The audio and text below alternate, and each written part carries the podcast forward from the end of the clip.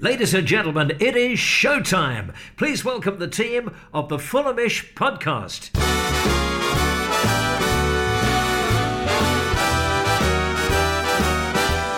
It's the Fulhamish podcast, your independent voice of Fulham FC. My name's Sammy James, and welcome to the show. Today, we're going to be looking back at Fulham's 2 0 defeat to Aston Villa in their second Premier League Summer Series match down at a thundery Orlando on Wednesday night.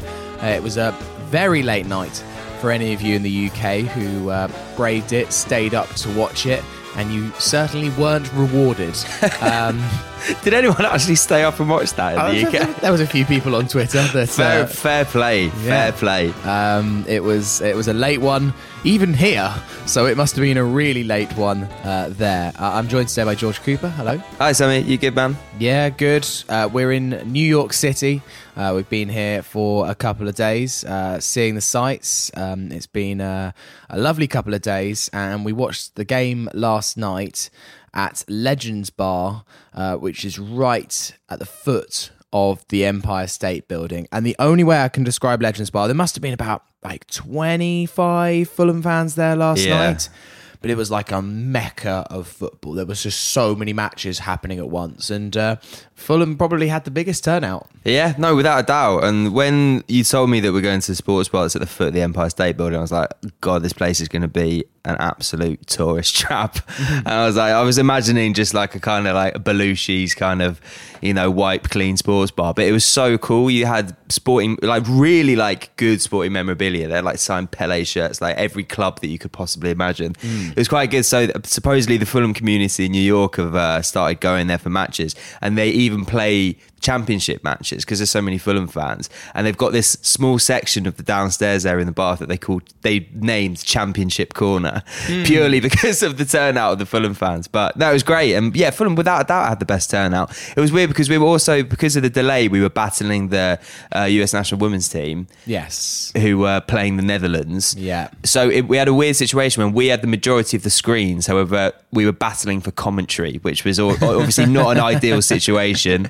Um, but yeah, that was a great night. Shame about the match, but to, again, to meet so many uh, Fulham fans across the pond was something that made it a very memorable evening. Yeah, it really, really was. And it was just crazy because you had like probably four or five games that people had their attentions on. So you had some Newcastle fans who were there watching the Newcastle Chelsea match, which, which was playing in Atlanta at the same time. They were celebrating when Miggy Almiron scored. And then you had some, I think it was Flamengo Yeah, it was. Yeah, it was Braz- Brazil. And they were playing Gremio, and I think it looked like a very important match from what I can tell. And then you had a big smattering, obviously, of uh, of US fans there as well. Um, and then you had Fulham fans, but uh, sadly, we didn't have very much uh, to cheer.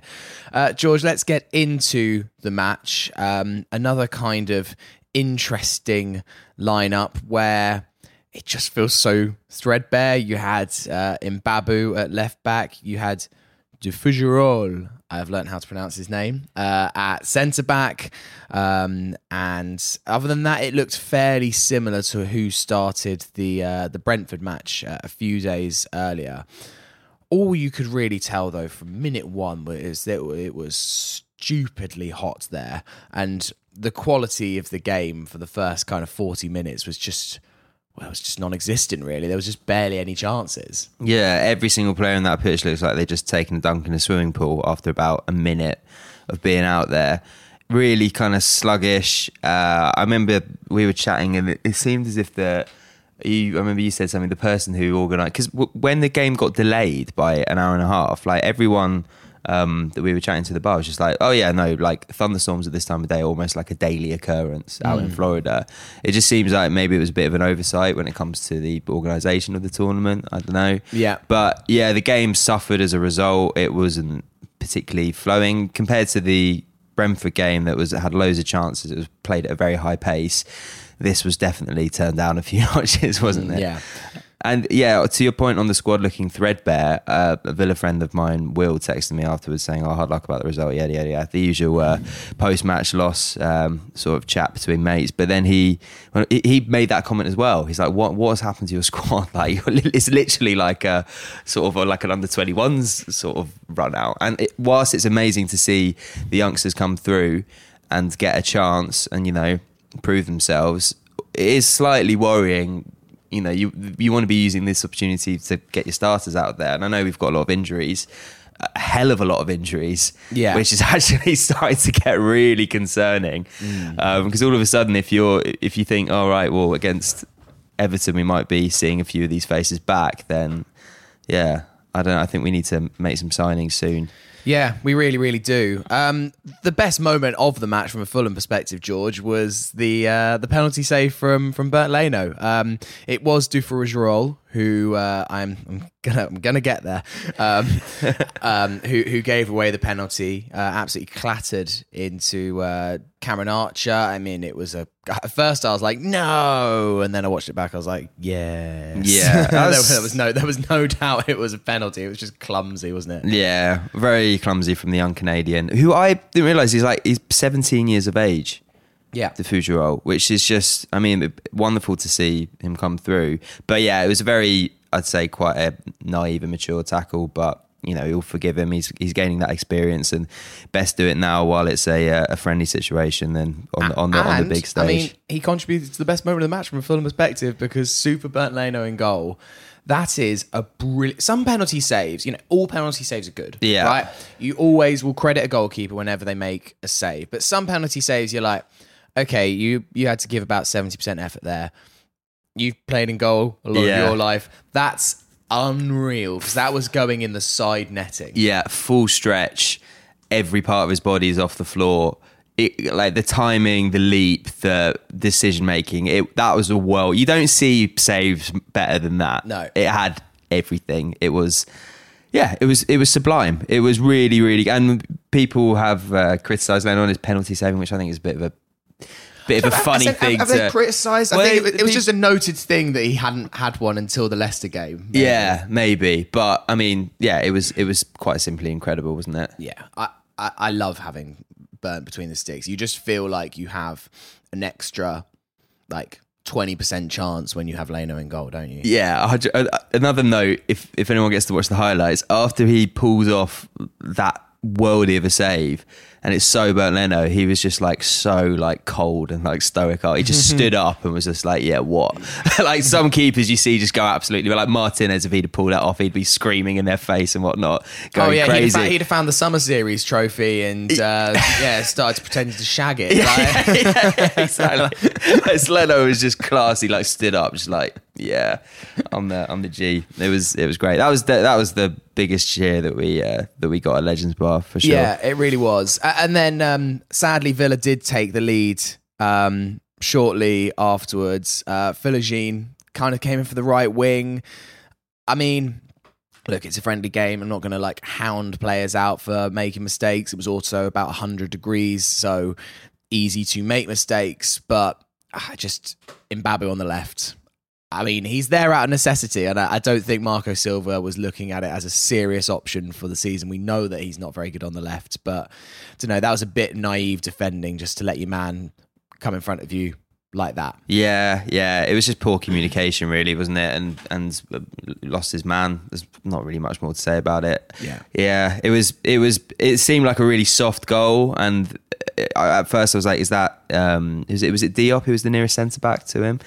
It was a bit of a mix up, come in behind, and it was just yeah, it was. It It was a well sloppy. finished though, wasn't it? Yeah, he Like, took it well. He took it well, and the timing of the run was brilliant as well. He did, uh, you know, everything that he was supposed to do in that in that um, situation. However, yeah, if, if if you're conceding that in the Premier League, you're like that's a that's a soft goal. we thought we'd equalised. Um, Vinny uh, headed one in just before half time. Again, a big a big roar from from Legends Bar, but uh, Bobby De Cordova-Reid had strayed offside. Not that um, Peacock, uh, the uh, the TV channel in the US, fancied showing us a replay, um, which was a little bit annoying at the time because we were just there like, was it offside? I don't know. We're not going to do a replay for that one. Okay, fine, let's move on. Yeah, So- it, was, it was strange. And you had another bugbear because there was a there was a Harry Wilson chance which was just not showed again either on the telly or in the highlights. That Yeah, Sammy is- thinks that he's going mad because I don't remember this, but Yeah, Sammy- no, it definitely happened. So I, I imagine a lot of you in the UK wouldn't have stayed up and watched it. Wouldn't blame you. You missed nothing. Um, you might then have gone on the Fulham YouTube or something and watched the four or five minute highlights. There is a chance straight before Villa scored the second where Harry Wilson effectively gets played through on goal. It's actually a Villa defender who um, who misses the ball. It shouldn't really have rolled all the way through to Wilson, and he's not central on goal. He's slightly to the right of it, um, but had both corners to aim at, and a player of Harry Wilson's quality should have buried it. He kind of shinned it, and it went nowhere near, um, and it just doesn't make the highlights cut. So and and it was honestly it was the next attack Villa went through and scored within a minute of, of, of that happening. So it was actually a little bit of a sucker punch. And before that, um, George, um, Vinny missed a good chance. Yeah. I, it's he does well with the header, but also at the same time you've got to be bearing to that pal. Yeah, it's like for me, this was the best chance of the game. Um, he times his run perfectly, he times his jump perfectly, and then the header is just goes over the bar. For me, he- he's got to be at least hitting the target there. It would have been a really good goal had it gone in, but you've got to you've got to be hitting that on target. I'm sorry. Um, but yeah, what, what did you think of Vinny's performance overall yesterday? I thought he's looking lively and bright, and he's and he's much more involved in the game. And I think that was a big problem last year was that he went missing, and you were just hmm. like, "Where are you, Vinny? Come on, come back, come."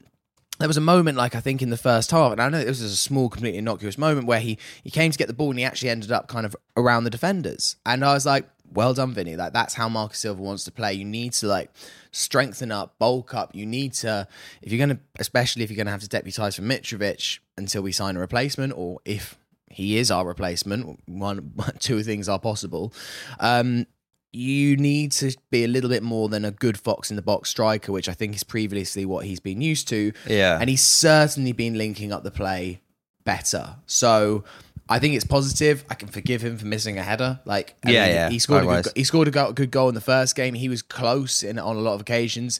He actually did bury that chance that, and it wasn't him that was offside. Um, in the first half, so I think mostly it's it's positive Yeah. with uh, with, with Vinny, but you know it would have just been nice for him to get that goal. It goes on to um, I was chatting with a with a few people at Legends, and they were we were discussing.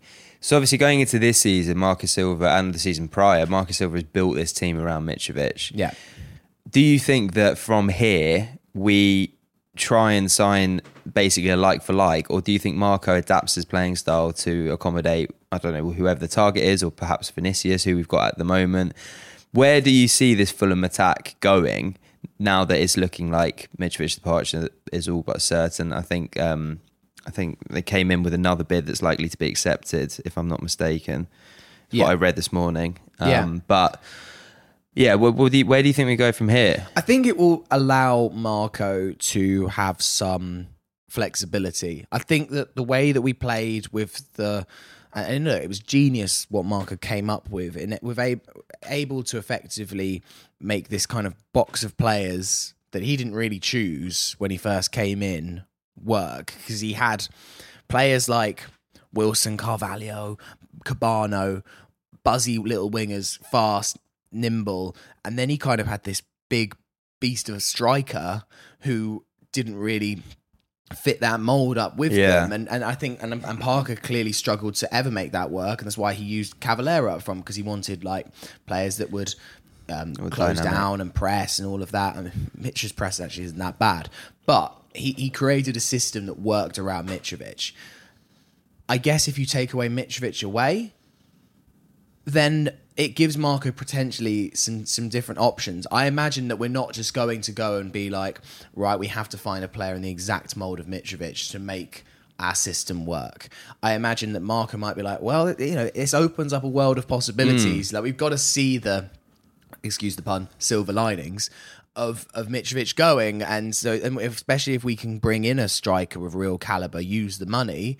Like I, I think Marco. Obviously, he'll have been really annoyed by all of this, and he would want to keep Mitrovic, Plan A. But I'm sure Marco at the same time is is thinking, well, you know, like if if I have to, then then I'm not necessarily just going to go and find Mitrovic light. I'm going to go and find someone that like I that is is a top quality striker. There's different ways to to put the jigsaw together. Yeah, yeah. It's a, it's exci- turning on his head. It's quite exciting, really, because now, as you say, it opens up multiple possibilities.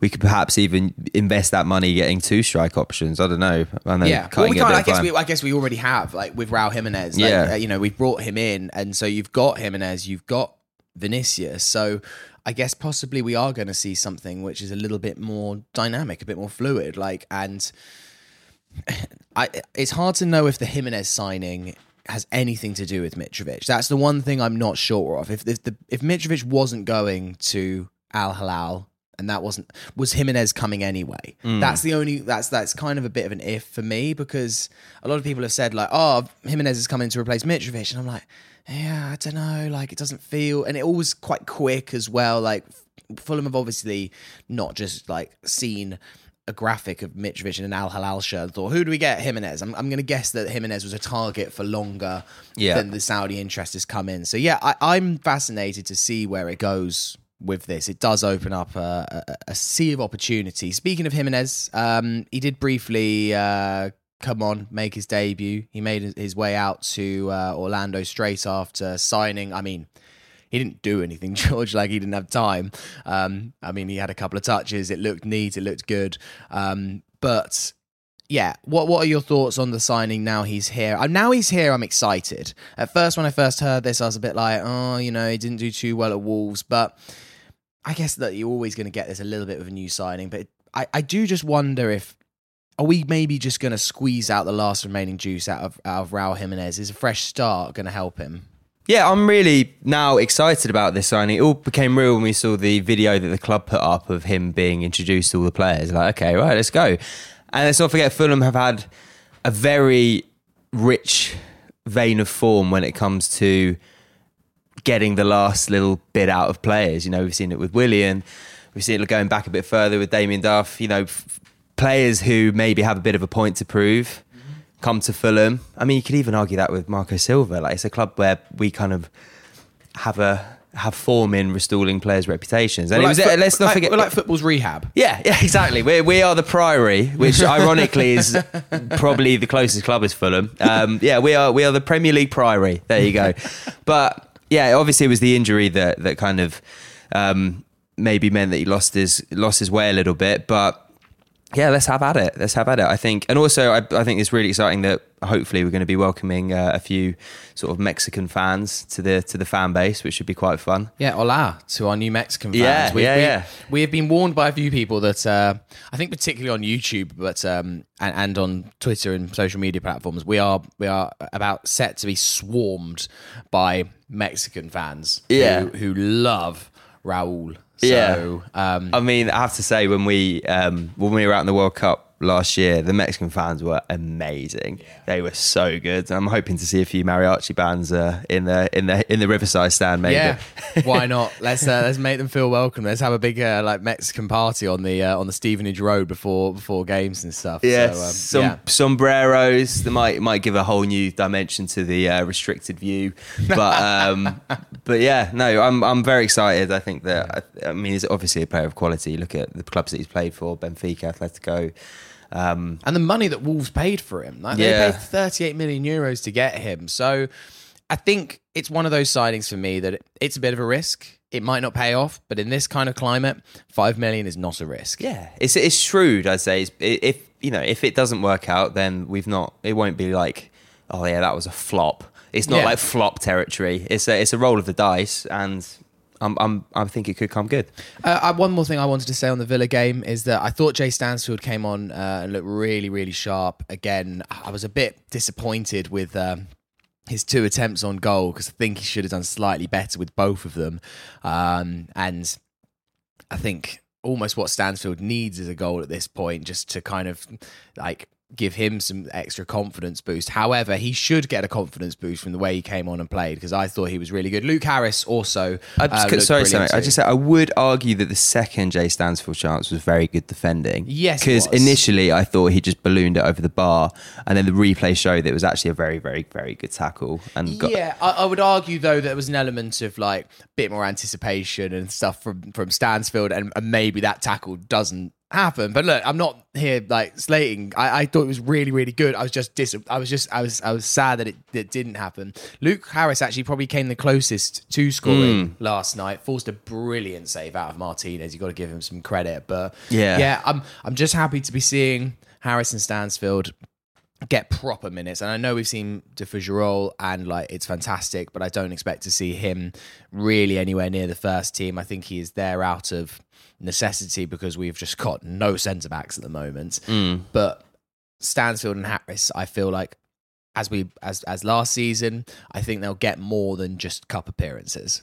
yeah, yeah, and it's about time, really, isn't it? I feel like with Jay, it's kind of like now or never this season.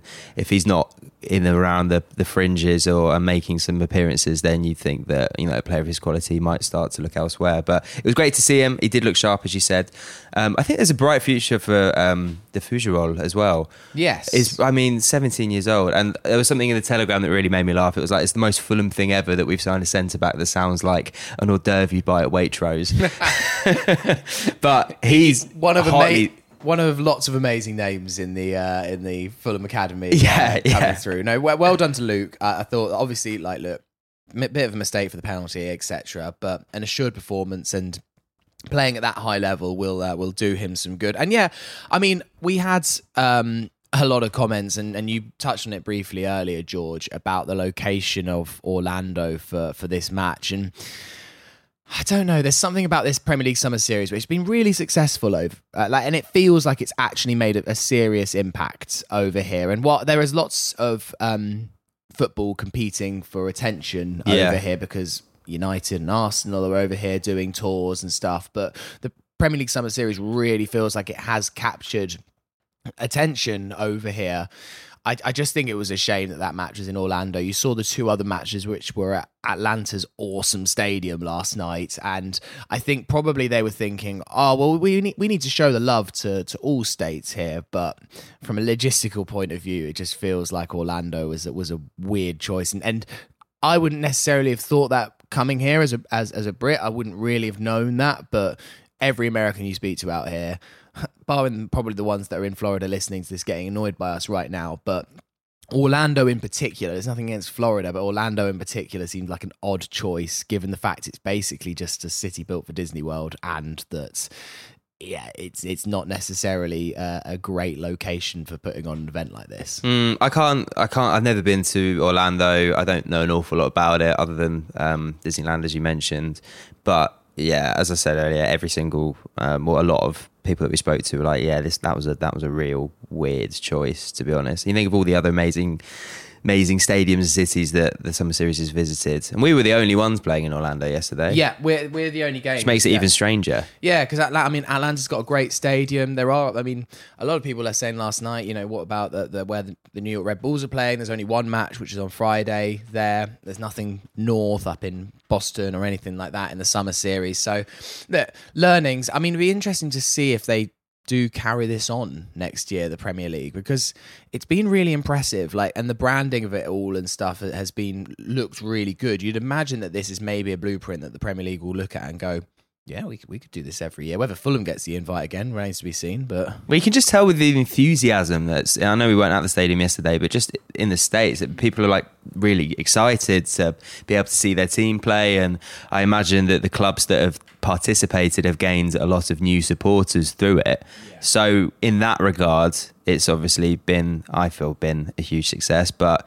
Yeah, hopefully they come back next year, or they we could see a situation where they try and you know tap into another you know emerging market, quote unquote. Yeah. Uh, but it feels like an opportunity for clubs like Fulham because obviously look, Manchester United and Arsenal can do their own tours and they probably don't need the Premier League. But clubs at the size of well, all the clubs in it, barring maybe Chelsea, who probably could do their own thing, um, we, you know, you're not going to get a Brentford, USA, summer tour that that's selling out arenas and selling out the Atlanta Stadium and and, you know. 50% selling out the Philly Eagles stadium by themselves. So it's great to have this tournament that allows the clubs within it to kind of have a structure and the games out here feel as close to Premier League matches as you as it is possible to get whilst acknowledging that it is a friendly and and each manager on the sidelines has looked like they want to win, disappointed when we concede, etc. Like it it feels as close to the real thing as you're going to possibly get. Yeah, yeah, I totally agree with that. You see Marco on the sidelines yesterday. He looked like you know we were going into the dying embers of the season and desperate for three points. Yeah. the players are taking it seriously. Players are celebrating. Up, up from last night's game, so I believe um, Brighton beat uh, Brentford two 0 Yeah. I didn't. Uh, we sort of caught the sort of end of it, but um, it didn't look like the most exciting game in the world, and neither did us. But other than that, the games have all been really, really exciting, high scoring, fast paced. Um, yeah, it's been a brilliant advert. It really has. All right, we'll take a break there. We'll look ahead to Sunday's game and do some transfer tittle tattle. Part two of the Fulhamish podcast. Is Sammy here with George Cooper in America, and we are looking ahead to Sunday's final game of the Premier League Summer Series. Um, I'm absolutely gutted I can't make it down to, to DC, George. but yeah, I'm glad you're not coming, man. it's going to be a lot of fun. yeah, but you're going to be there. Um, I shall. And you'll be doing a podcast uh, with me after the game. Um, it's going to be hot. That's all we've been told. Yeah. Um, the game, uh, so Fulham versus Chelsea is the second game. It's 2.45 p.m. local time. And... Um, I mean, great for the UK audience to be able to watch it. It'll be a nice time. It'll be about well, that's uh, quarter to eight in the evening. That, yeah, that sounds idyllic for us being able to watch it back in the UK, but nice Sunday evening viewing. You know. that's gonna be hot. Yeah, I didn't realize that DC was so. It was built on a swamp, which Yeah. I never knew. Um, Dane from Fulham DC informs me, and yeah, we thought it was hot in New York. It's probably early thirties here. Yeah. Um, in DC, it's that and some and Humidity. humidity. So it's going to be very unpleasant. I imagine that the players aren't going to be too happy. There's be a lot of uh, cooling breaks, as they call it here in the states. But yeah, I mean, there's only one thing to do when it's that hot: is uh, a few nice cold beers in the tailgate before uh, before the game. Yes, and uh, Dane from Fulham DC uh, texted me the details of the uh, of the DC tailgate. Um, so they're going to be meeting at uh, about nine a.m. Uh, they'll be at the- Nice. they'll be at the FedEx. Um, they're waiting on confirmation on the exact lot. But uh, if you follow the Fulham DC Twitter, and also if you're just there on the day, look out for the Fulham flags. Yeah. uh, you will find the uh, the Fulham DC. So yeah, it's going to be an early start, George. You're going to have to get your 40 winks in on Saturday and get yourself ready for a 9 a.m. tailgate. Yeah, man, early night, definitely. It's, it's sort of going to have that feel of an, uh, an away day, getting a train to King's Cross and uh, getting getting stuck in early. But it's quite good because obviously the the Philly uh, tailgate was just you know one of the one of the best days I've had this year. It was so much fun, and the DC boys, although they may not admit this, they were like scouting out, like, okay, so the bar's been set now with this Yeah. amazing Philly tailgate. Now they know what they've got to uh, what, what they're competing with. But that'll be a great day. It'll be good to see some uh, some more Fulham fans there. I'm very much looking forward to it. Yeah, no, it's going to be um, an awesome day. Really, really disappointed. And um, I mean, so the summer series, we're, we've been talking all the way through. Like, how exactly are they uh, scoring this? How how are they working out? It makes um, no sense. I mean, I've got the league table here, but obviously it's a weird league table because no, we don't play every team within it. Um, currently, Fulham are fourth, um, but Aston Villa are first on four points. Chelsea are second on four points, but a bit less goal difference. And then it's Brighton and Fulham each on um, three points, but Brighton have got a better goal difference. Newcastle have two points because they've got two draws. Brentford on bottom with two defeats. We love to see it. Um, I mean, in in in theory, um, yeah, a win against Chelsea, and we and we might lift a trophy, George. Yeah, I mean, I think it's just absolute bollocks to be honest. how you can have a league or how you can have a league in which you don't play everyone. Like, but yet it's not a knockout tournament, and yet there's still a winner at the end of it. I'm sorry, it should. I, it doesn't make any sense. I'm thinking of that, like, you know, that um, it's always sunny in Philadelphia Pepe Silvia meme, trying Oh, to yeah. trying to work out like what how you get points and whatnot. But I mean, yeah, a, a trophy would be nice. We're still in with a shot. I mean, like I just really want to beat Chelsea. That would be, you know, I feel like I've waited all my life to view that moment at the Craven Cottage. I wasn't at the 2001 game. It's probably a bit too. Well, I was too young. If we could do it twice in the same year, that would be uh, that would be one for the books, wouldn't it? It would be nice to beat beat them in uh, beat them in America. Even So, if yeah. it's a friendly, it would still be sweet. Yeah, so the rest of the games, um, Brighton play Newcastle on Friday at the Red Bull Arena um, here up in New Jersey, uh, which uh, we talked about, and then it's uh, Villa Brentford at midday um, at the FedEx Field uh, in uh, in DC, and then Fulham play uh, Chelsea at two forty five. So uh, remain to see, um, yeah, who comes out on top in the uh, the world's most pointless um, league. But hey, we'll uh, we'll take a trophy. Beggars cannot be choosers at this point. What obscene gesture do you think um, Martinez will do with the trophy if, if Aston Villa claim I, I hate I, I hate to imagine. he's gonna We actually gonna need- have his we- we- dirty way with we that, with actually that to, silverware? we need to support Brentford just actually for this one, just so that Martinez never gets his hand on another trophy again ever. Um, I mean, George, um, transfer wise, um, it's it's been um, quietish for a couple of days. However, um, Calvin Bassey to Fulham, here we go, official from Fabrizio Romano, uh, just four hours ago, actually. Um, 21 million euro fee, um, which, if what we have heard earlier in the week is true, that might mean that Mohamed Salisu isn't coming to Fulham. So potentially it was just that Salisu was option number two. Uh, it seems like Bassey's option number one, and it seems pretty imminent um, that uh, that he'll be at Fulham. Doubt he'll probably make it out to the US. I imagine first Yeah. glimpse, first glimpse of him might be the Hoffenheim friendly in uh, in ten days' time. Yeah, I mean, yeah, as we've been told that it's it was either either or from a Fulham perspective, wasn't it? So I would suggest that maybe we're going to put the brakes on the Salisu um, deal, but you know, you never know. We had a bid accepted, is what I've what we've been told for Salisu. Yeah. So I don't know. Maybe if we're having big money coming in from Mitrovic, you'd be like, oh, I might as well bolster up the squad. But I mean, it's all speculation at this point, isn't it? Yeah. Um, looks like um, Monaco have put together a bid um, for Tosin Adarabioyo, five million euros, which uh, seems like a little bit of a desiree first offer from uh, from Monaco. There's no way, surely Fulham are going to accept five when I think we value at least.